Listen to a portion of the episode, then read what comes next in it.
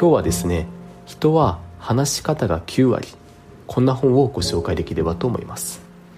で、この本なんですが、実は今年の初めにですね、ビジネス書グランプリ2021という企画をグロービスと、あと本の要約サービスを展開されているフライヤーさんとで行いました。読者の皆さんの投票でビジネス書のグランプリを行ったわけですが、今年もですね、本当にそうそうたるビジネス書がノミネートされてました。その中でも今回特別賞というものを受賞したのが、この人は話し方が9割という本でした。で、早速本の内容に入っていければと思うんですが、実はこの本、話し方が9割って書いてあるんですけど、ほとんど話し方じゃなくて話の聞き方について書いてあるんですね。で、この本の一番のメッセージは、おそらくですけど、話す力のほとんどは聞く力によって左右されているんだと、こういうことを言いたかったんじゃないかなというふうに思います。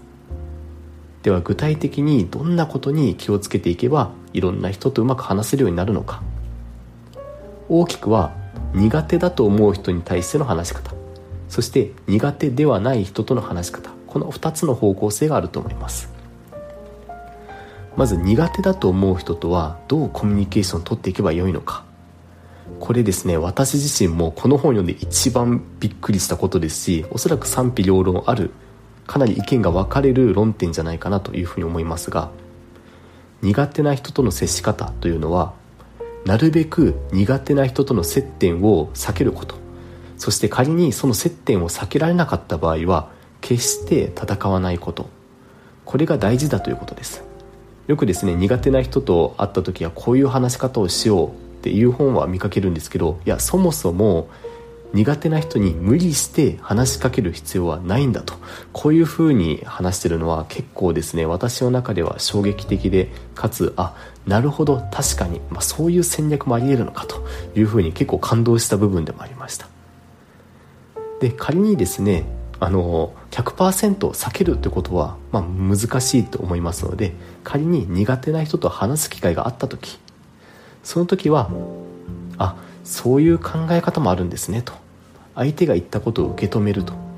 別に相手が言ったことを納得しなさいとか共感をしなさいっていうことではなくて、ただ受け止める、受容すること、そこに解釈とか評価は下さないこと、これが戦わないということだと思ってます。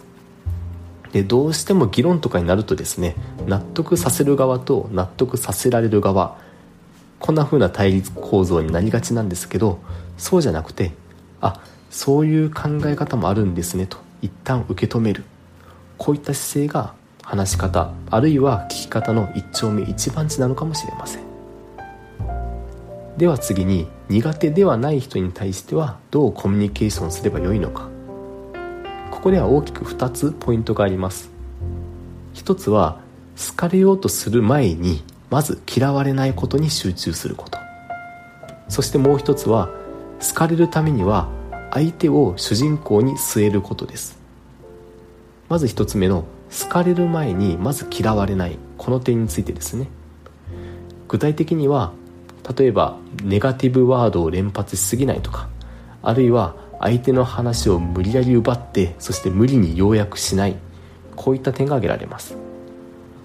確かに嫌ですよね。こっちが話してる途中に、ああ、待って、要するに一言言うとこういうことでしょみたいな、こんな風に言われると、正直いい思いはしませんよね。こういった